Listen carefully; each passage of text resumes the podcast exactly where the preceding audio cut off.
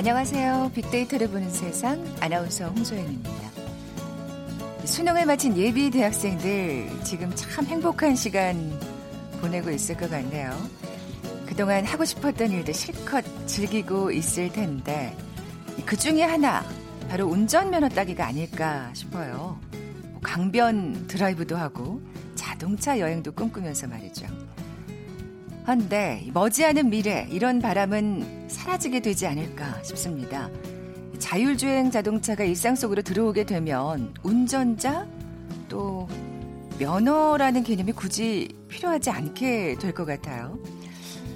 올해 초여름부터는 운전자가 핸들에 손을 얹지 않고도 자율주행 자동차가 직접 운전하면서 우리나라 도로 위를 달릴 수 있게 된다는 소식입니다. 주인님이 부르면 운전자 앞으로 스스로 찾아오는 영화 속 똑똑한 자동차를 만나게 될 날 아주 오래 기다리지는 않아도 될 듯싶네요. 그래서 잠시 후 글로벌 트렌드 따라잡기 시간에 자율주행 자동차 관련 핫 이슈 자세히 살펴볼 거고요. 여러분 58 세대라고 들어보셨나요? 2020 핫 트렌드 시간에 빅데이터 분석해 봅니다. KBS 제일 라디오 빅데이터를 보는 세상 먼저 비키즈 풀고 갈까요? 아무리 좋은 차가 개발된다고 해도 도시와 도시를 이어주는 고속도로가 없다면 무척이나 불편하겠죠. 자, 그렇다면 중요 지역을 연결한 우리나라 최초의 고속도로는 어딜까요? 1967년 3월 24일 착공해서 1968년 12월 21일에 완공됐습니다. 서울에서는 월미도를 갈 때 이 도로를 많이 이용하죠. 월미도가 어느 지역에 있던가요? 보기 드립니다. 1번 서울 춘천 고속도로, 2번 경인 고속도로, 3번 강변북로, 4번 올림픽대로. 오늘 당첨되신 두 분께 커피와 도는 모바일 쿠폰 드립니다. 휴대전화 문자 메시지 지역번호 없이 샵 9730, 샵 9730. 짧은 글은 50원, 긴 글은 100원의 정보 이용료가 부과됩니다. 라디오 어플은 콩 무료로 이용하실 수 있고요. 유튜브로도 함께 하실 수 있습니다. 방송 들으시면서 정답과 함께 다양한 의견들 문자 보내주십시오.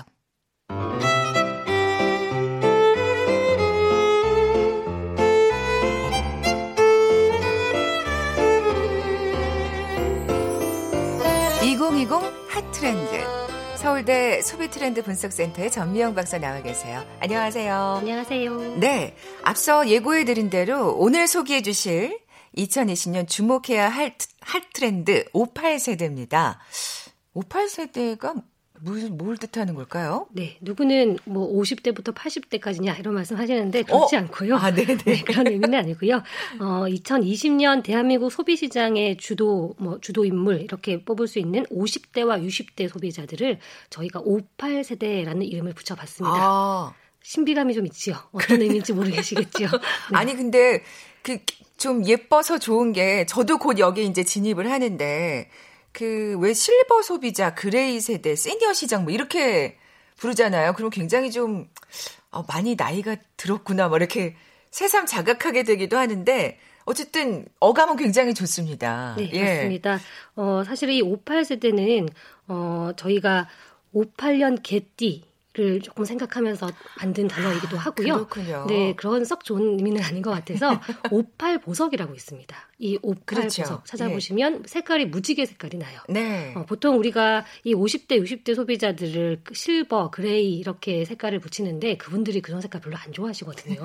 생각보다 원색 좋아하시거든요. 맞아요. 어, 그래서 저희가 이분들은 잘 생각해 보시면 전쟁 끝나고 태어나셨기 때문에 생각보다 모던하시고요. 음. 그리고 우리 컴퓨터가 도스 시절부터 스마트폰까지 모두 경험해 보신 아주 다채로운 경험을 가지고 계신 세대입니다. 굉장히 그 급격한 변화를 몸소 체험하신 세대네요. 맞습니다. 예, 예. 그리고 또 이분들 자체도 잘 관찰해 보시면 58 보석처럼 매력이 아주 많으세요. 음. 그래서 그런 58 보석을 떠올리시면서 50대, 어, 60대를 생각해 주시면 좋을 것 같습니다. 네. 기분 좋습니다. 어, 그 우리 시장에서 이제 말씀하신 대로 소비 시장을 주도한다 이렇게 말씀하셨는데 어떻게 보면 참 저는 이 얘기를 들으면서 좀 씁쓸한 게 그만큼 젊은 세대들이 또 돈이 없다는 얘기를 또 반증으로도 또 해석이 될 수 있으니까요. 어쨌든 요즘에 그 5, 60대들은 굉장히 젊어 보여서 중요한 고객층이 될 것 같긴 해요. 네, 맞습니다. 예. 뭐 밀레니얼 세대 요즘 중요하게 집중해서 보시긴 하는데 생각보다 이 층이 자산이 많은 집단은 아니고요. 음. 그리고 우리 시니어들은 신문이나 언론에서는 어 뭐 어렵다, 경제가 좋지 않다 이런 말씀으로 많이 묘사를 하지만 생각보다 이분들이 보유 자산이 많습니다. 음. 은퇴라는 것을 계획을 하고 어 자산을 보유한 상태에서 은퇴를 하신 최초의 세대 이렇게 말씀드려도 될 만큼 아, 생각보다 이분들이 어 경제적인 자산을 또 가지고 계시고요. 있고요. 또 이분들을 인터뷰를 해보면 생각보다 그렇게 전략만 하시지 않으세요. 필요할 때는 과감하게 지갑도 여시고 음, 음. 또 오히려 젊은 세대보다 소비도 많이 하시고 네. 그래서 그런 측면에서는 굉장히 매력적이세요. 음. 어, 아무래도 이분들이 어, 젊은 시절을 보냈을 때가 대한민국이 연평균 10% 가량의 성장을 하던 그런 세대에 맞아요. 성장을 하셨기 때문에 네. 아무래도 그때 차곡차곡 모았던 그 자산들이 어, 지금은 불어나서 굉장히 좀 든든한 어떤 보탬이 되고 있고요. 또 이분들 은퇴해 보시 인터뷰를 해보시면은 어, 본인을 어, 늙었다, 나이가 들었다 이렇게 절대 생각하지 않으시고요. 맞아요. 조금 나이가 든 30대다, 약간 이런 마음 가지고 계세요. 네, 네. 외모도 물론이고요. 네, 네. 그래서 그런 측면에서는 매력적인 집단입니다. 네. 또 재미있는 것은 이분들이 최근에 은퇴를 하시거나 또 은퇴를 앞두고 계신 분들도 계신데 또 은퇴하셨다고 해서 또 마냥 일을 하지 않으시는 것도 아니십니다. 또 새로운 제 2의 아. 직장, 또 제 2의 직업을 찾으셔서 어, 꾸준히 수익을 창출하시기 때문에 아주 매력적인 보수적인 집단이라고 하겠습니다. 네. 그러니까 아까 말한 대로 실버 소비자 gray 세대 이렇게 부르면 기분 나빠하신다니까요, 이분들이. 어떻게 보면 7, 80대하고는 또 다른 지금 특징을 보이는 것 같은데 소비적인 특징은 뭐가 있을까요? 네. 이분들을 타겟으로 비즈니스를 하실 때 가장 유념하셔야 되는 점은 이분들 소비가 굉장히 젊다는 겁니다. 아. 어, 이분들 50대, 60대니까 시니어에 적합한 뭐 패션이나 뷰티 제품들을 추천해야지 그런 것들이 아니고요. 네. 이분들 소비가 젊습니다. 어, 사실은 사실은 소비는 부모님이 하는 소비를 자녀가 따라하는 경우가 꽤 있어요. 음. 부모님이 쓰시던 냉장고 브랜드를 자녀가 따라 사기도 하고요. 또 부모님이 쓰던 화장품 브랜드를 나도 저 나이가 되면 써야지 그런 생각을 했었는데 요즘은 바뀌었습니다. 음. 요즘은 자녀가 쓰는 브랜드를 부모님이 따라 사세요. 아, 그 그렇죠. 젊은 감각을 끊임없이 유지하시는 거죠. 맞습니다. 예, 예. 우리 딸이 쓰는 립스틱이 너무 예뻐 보여서 어, 그거 저거 좋은데? 맞아요. 이렇게 예, 예. 살짝 가져가시기도 하시고 뭐 청소기도 우리 자녀가 검색해서 산 것들을 어 저게 좋은가 보다 하고 기억하고 계시다가 또 나중에 따라 구입하시기도 하시고요. 네. 자녀를 따라 소비하시기 때문에 굉장히 소비 감각이 젊으세요. 음. 그러니까 막 이렇게 뭔가 그간에 써오던 거에 이렇게 갇혀 있는 게 아니라 오픈 마인드로 어머 그거 뭐야? 뭐 그거 좋으니? 라고 그 뭔가 자문을 구할 수도 있는 맞습니다. 그런 예, 세대라는 말씀이신데 아까 말씀하신 대로 소비도 꽤 한다고요. 돈이 있으신 거죠. 예. 네, 맞습니다. 또 음. 우리 58 세대가 소비 안 할 거야 이런 것들은 정말 고정관념이시고요. 의외로 이분들은 쓸 때 화끈하게 쓰시는 그런 어떤 소비 패턴을 보이십니다. 음. 어, 충동 구매나 즉흥 구매를 은근히 또 많이 하세요. 그래서 설득도 잘 당하시고요. 네. 어, 근데 왜 그런지를 저희가 좀 분석을 해보면은 이분들은 소비에 대한 자신감이 있으세요. 그동안 한 30년, 40년 동안 물건을 구입해 보신 경험이 있으시잖아요. 네, 그래서 네. 좋은 제품과 나쁜 제품을 알아 바라보는 안목이 있으시기 때문에 아무래도 이분들은 좋은 제품이 보이면 과감하게 소비를 하시기도 하시고요. 또 소비 자체를 좋아하시더라고요. 내가 음. 살아있을 때 이 세상에 있는 좋은 거 다 누려야지. 아. 어, 말씀드렸듯이 컴퓨터 도스 시절부터 스마트폰까지 모두 경험하셨기 그러니까요. 때문에 이런 좋은 제품에 대해서 경험했을 때 내 삶이 얼마나 풍요로워지는지 아세요. 그렇기 때문에 이분들이 어, 소비에 대해서 아주 자, 자신감을 갖고 계신다. 네. 그만큼 어떤 보유 자산이 조금 여유가 있기 때문에 레저 업계는 특히 주목을 해야 될 것 같아요. 왜냐하면 사실 레저업계는 좀 돈이 들잖아요. 어, 맞습니다. 예. 어, 요즘은 레저업계 큰 손으로 부상하시는 분들이 또 58세대입니다.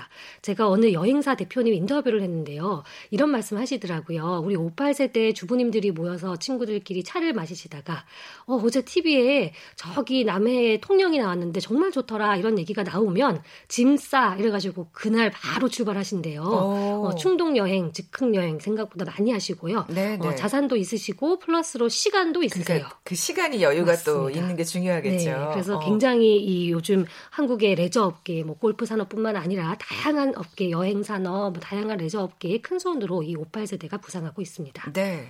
그럼 이 58세대 때문에 또 상권도 굉장히 변화할 수 있을 것 같은데? 네, 맞습니다. 또 얼마 전에 신문 기사에 소개가 됐더라고요. 요즘 동네 상권에서 당구장이 다시 부활한다. 이런 얘기를 봤습니다. 여러분, 아, 그... 진짜 근데 주변에서 당구를 다시 치시는 분, 그러니까 예전에 조금 쳤었는데 다시 치시는 분들이 꽤 있어요. 네, 맞습니다. 예. 당구장은 PC방에 조금 밀려가지고요. 그동안 조금 뭐 이렇게 뭐 가게 문을 닫기도 하고 네. 약간 사형 산업이 아닌가 그런 생각이 있었는데 이 58세대들이 이제 은퇴를 앞두고 자신들의 새로운 취미 활동으로 당구를 찾으시더라고요. 음. 은퇴 전에는 골프를 열심히 매주 치시고 은퇴 후에는 골프 빈도를 좀 줄이시고 대신에 이제 당구 본인이 젊은 시절에 했던 아, 그런 여가 활동들의 네. 시간을 쓰시는 걸 보면 또 어. 한국의 소비 상권을 바꿔 놓습니다. 아, 네. 어떻게 보면 사실 골프보다는 조금 좀 저렴하기도 하고 그렇죠. 합리적이고 또 네. 빈도를 늘릴 수도 있고요. 아, 네. 그러니까요. 예. 어, 말씀하신 대로 그 급격한 변화를 모두 몸소 체험하신 지금의 그 컴퓨터라든지 핸드폰 문화까지도 다 이제 받아들이신 분들이기 때문에 SNS도 꽤 활용하시죠. 네, 맞습니다. 예. 저희가 실제로 설문조사를 해보니까 유튜브를 3, 40대보다 훨씬 더 적극적으로 쓰시는 세대이기도 하더라고요. 그래요. 어, 그 정도로 SNS와 또 새로운 유행에 관심이 많습니다. 재밌는 것은 이분들은 이 58세대는 사회 변화나 유행, 트렌드에 관심은 아주 많으신데요. 약간 젊은 층하고 다른 차이가 있어요.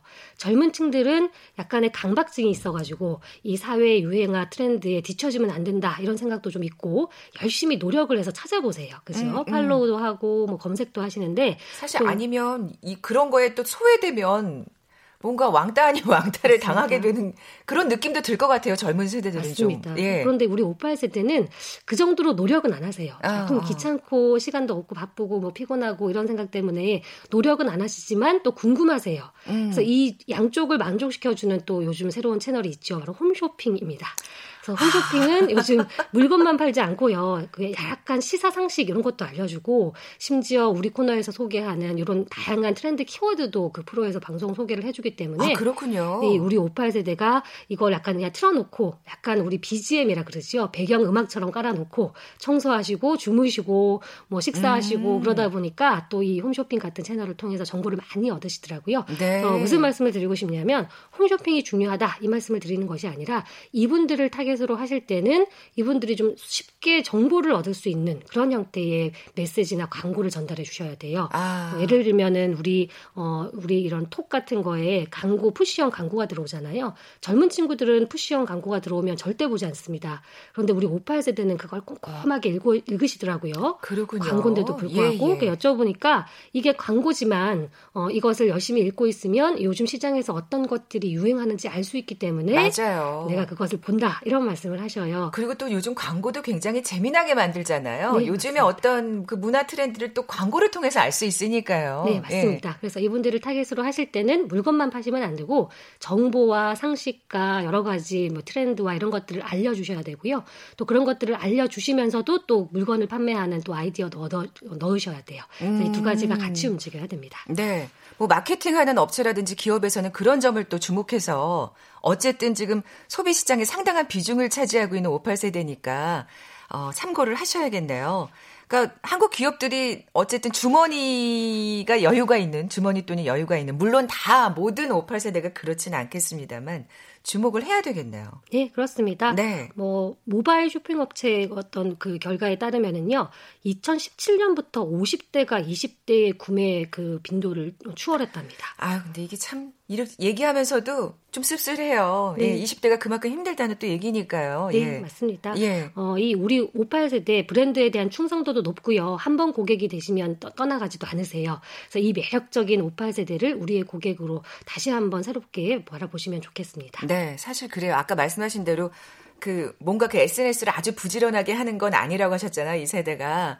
이게 뭔가 한 번 신뢰감이 드는 기업이 생기면 그 기업에 진짜 물건은 무조건 믿고 사는 구입하는 약간 충성도가 높은 또 58세대가 아닐까 싶은데요. 아까 말씀하신 대로 모든 58세대가 다 그렇진 않을 거고 또 어떻게 보면 그 제2의 직업 또 제2의 인생을 또 찾아야 되는 그래야 또 사실은 그 여유 있는 경제 사정이 또 유지가 될 테니까 또 많은 과제와 또 숙제를 안고 있는 세대가 아닌가 네, 그런 생각도 듭니다. 자, 2020 핫트렌드 서울대 소비 트렌드 분석센터의 전미영 박사와 함께 했습니다. 고맙습니다. 감사합니다.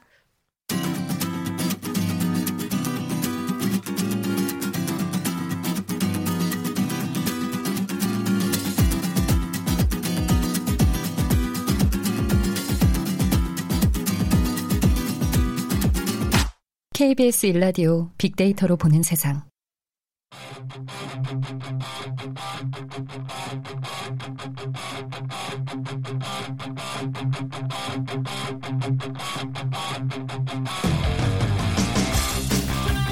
궁금했던 ICT 분야의 다양한 소식들 재미있고 알기 쉽게 풀어드리는 시간이죠. 글로벌 트렌드 따라잡기. 한국인사이트 연구소 김덕진 부소장 나와 계세요. 안녕하세요. 네, 안녕하세요. 네, 먼저 비퀴즈 내주세요. 네, 우리나라 최초의 고속도로를 맞춰주시면 되는데요. 이 도로는 1968년 12월 21일에 완공이 되면서 1969년 4월 12일 고속버스 20대가 처음 운행된 한국 최초의 고속도로이기도 하고요. 어. 서울 시점은 양천구 신월동에서 시작이 되는데 서울에서 월미도 를 갈때 네. 네, 이 도로를 많이 이용을 합니다. 그러니까요. 네, 뭘지 한번 맞춰주시면 되는데 1번은 서울 춘천 고속도로, 2번은 경인 고속도로, 3번은 강변북로, 4번은 올림픽대교. 네, 월미도가 어느 쪽에 있던가요? 힌트 드립니다. 정답 아시는 분들 저희 빅데이터를 보는 세상 앞으로 지금 바로 문자 보내주십시오. 휴대전화 문자 메시지 지역번호 없이 샵 9730, 샵 9730입니다. 짧은 글은 50원, 긴 글은 100원의 정보 이용료가 부과됩니다. 자, 이번 주 화제가 된 IT 분야 이슈부터 살펴볼까요? 네, 두 가지 소식을 좀 가져왔는데요. 첫 번째는 핸들을 놓아도 차선이 유지되는 그러니까 자율주행차 기능 중에 레벨 3라고 하는 부분이 있거든요. 네. 근데 이 레벨 3의 안전 기준이 우리나라에서 이제 세계 최초로 7월부터 도입이 된다라는 아. 소식을 가져왔고요. 예. 두 번째는 삼성의 스마트폰 기본 앱에서 중국의 소프트웨어가 이제 설치가 되어 있다. 그래서 그것이 실행할 때마다 일부 로그 데이터가 중국으로 간다라는 아. 하나의 보도가 나와서 예, 이두 가지 소식을 가져왔습니다. 뭐 이건 약간 충격적인 얘기인데요. 네. 우선 어쨌든 자율주행차 얘기부터 네. 해볼게요. 이거 진짜 관심 많으시잖아요. 네, 맞습니다. 이제 이게 국토교통부에서 전 세계 최초로 이렇게 해보겠다고 이제 안전 기준을 이야기를 한 것인데요. 네. 운전자 없이 이제 가게 되는 것을 이제 소위 어 이제 조, 예, 자동차를 이게 자율주행 얘기할 때 레벨 5라고 얘기를 합니다. 근데 이제 지금 이제 레벨 3의 안전 기준을 세계 최초로 도입한다라는 어. 이야기고요. 어 이제 정부는 이제 다른 나라보다 한 발 앞서서 이런 이제 안전 기준을 도입해서 관련 기준을 선도한다라는 이야기입니다. 이걸 알기 위해선 당연히 이제 그 자율주행의 그럼 레벨 5가 뭐고 레벨 3가 그렇죠. 뭔지 이게 이제 우리가 이해가 돼야 될 것 같아요. 네네. 어, 일단 말씀을 드리면 미국 자동차 공학회에서 이제 자율주행차를 분류를 하고 있어요. 근데 이걸 이제 총 다섯 가지로 나누는 거죠. 그래서 레벨 0, 0은 자율주행 기능이 없는 거고요. 음. 레벨 1이나 레벨 2는 지금 우리가 어, 소위 요즘에 자동차 구매하면 뭐 일부 뭐 스마트 기능, 자율주행 기능이 있는 거로 보시면 됩니다. 뭐 예를 들면은 뭐 이제 차선 이탈을 하게 되면 경고를 한다든지 음. 아니면 속도를 어느 정도 이제 조절을 한다든지 자동 브레이크 그러니까 운전자를 지원해 주는 거예요. 네, 운전자를 지원해주고 일부 요즘에 자율주행 기능이 있긴 하지만 보시면 알지만은 운전대를 내가 손을 놓게 되면 이게 이제 안 되는 이제 불법이란 말이죠. 네네. 레벨 3 같은 경우에 이번에 이제 7월부터 한다고 하는 레벨 3는 뭐냐면 지정된 조건에서 자율주행을 하는 건데 운전자가 같이 도와주죠. 운전자가 직접 없이도 조금 가능한 부분입니다. 그러니까 그 네. 말하자면 지금 아까 말씀하신 대로 핸들을 조금 놓아도 되는 정도라고 네. 보시면 그렇죠. 되겠네요. 네, 정확하게 오. 표현하면은 지금은 핸들을 놓으면은 거기에서 알람이 계속 울려요. 그래서 이거 핸들 놓으시면 안 됩니다. 아. 핸들 놓으면 불법입니다라고 하면서 이제 일부 도움을 주는 수준인데 이제 레벨 3부터는 핸들을 놓고 있어도 이제 자기가 이제 운행할 수 있는 음. 이 정도 수준이라고 이해하시면 이제 제일 좀 쉬우실 것 같아요. 원래는 FM대로 그러니까 정확하게는 레벨 3가 그거보다 조금 더 가야 됩니다. 예를 들면 자동차가 어떤 교통 상황도 인지하고 신호등도 인지해서 거기에 통해서 여러 가지 상황을 다 인지하면서 가는 것인데 이제 그것 수준의 기술까지는 아직은 없고요. 네, 네. 근데 현재 상황에서 이제 자율주행이지만 어, 제일 핵심은 이제 운전대를 놔도 자율주행이 된다라는 것이 이제 레벨 3에서 지금 지금 나오는 것중 가장 핵심이 될 것 같아요. 그렇군요. 그래서 이제 이런 것들이 7월부터 이제 이제 어떻게 보면은 자동 자동 차로 유지 기능이 탑재된 부분에 대해서 자율차 출시와 판매가 가능해졌다라고 보시면 될 것 같고요. 뭐 레벨 4, 레벨 5는 이제 레벨 5는 완벽하게 사람 네. 없이도 운전이 되는 거고 레벨 4는 그것보다 조금 더 업그레이드된 수준이라고 말씀을 드리면 될 것 같습니다. 네, 네. 현재 지금 기술 수준은 한 레벨 2.5 정도라고 보통 보고 있어요. 그러니까 레벨 완벽하게 말씀드린 대로 레벨 3까지는 못 갔지만 네. 기술에서는 레벨 2.5 그러니까는 이미 기술은 어 이제 핸들을 놓아도 될 수 있는 수준인데 법규가 아직은 안 돼서 그게 막혀 있는 음. 상황이었던 거죠. 아 그렇군요. 네, 그러니까 일부 어느 정도 해외에서 나오는 차들은 이제 이런 것들이 나오고요. 국내에서도 일부 고급 모델이 이제 올해 3월 정도부터는 이러한 이제 레벨 2.5 수준에 그러니까는 핸들을 놔도 되는 수준이 음. 이제 출시가 되기 시작합니다. 그렇군요. 네, 이제 그런 상황에서 이제 올해 7월부터 이제 이러한 법규를 우리나라에서 세계 최초로 열겠다라는 이제 어떤 이야기들이 지금 나오고 있는 상황인 것이죠. 이미 기술이 그 정도까지 수준에 도달했다면 이제 법규가 만들어지는 순간 사실은 그런 자동차가 이제 우리 네. 앞에 선보이게 되는 거겠네요. 네, 맞습니다. 네.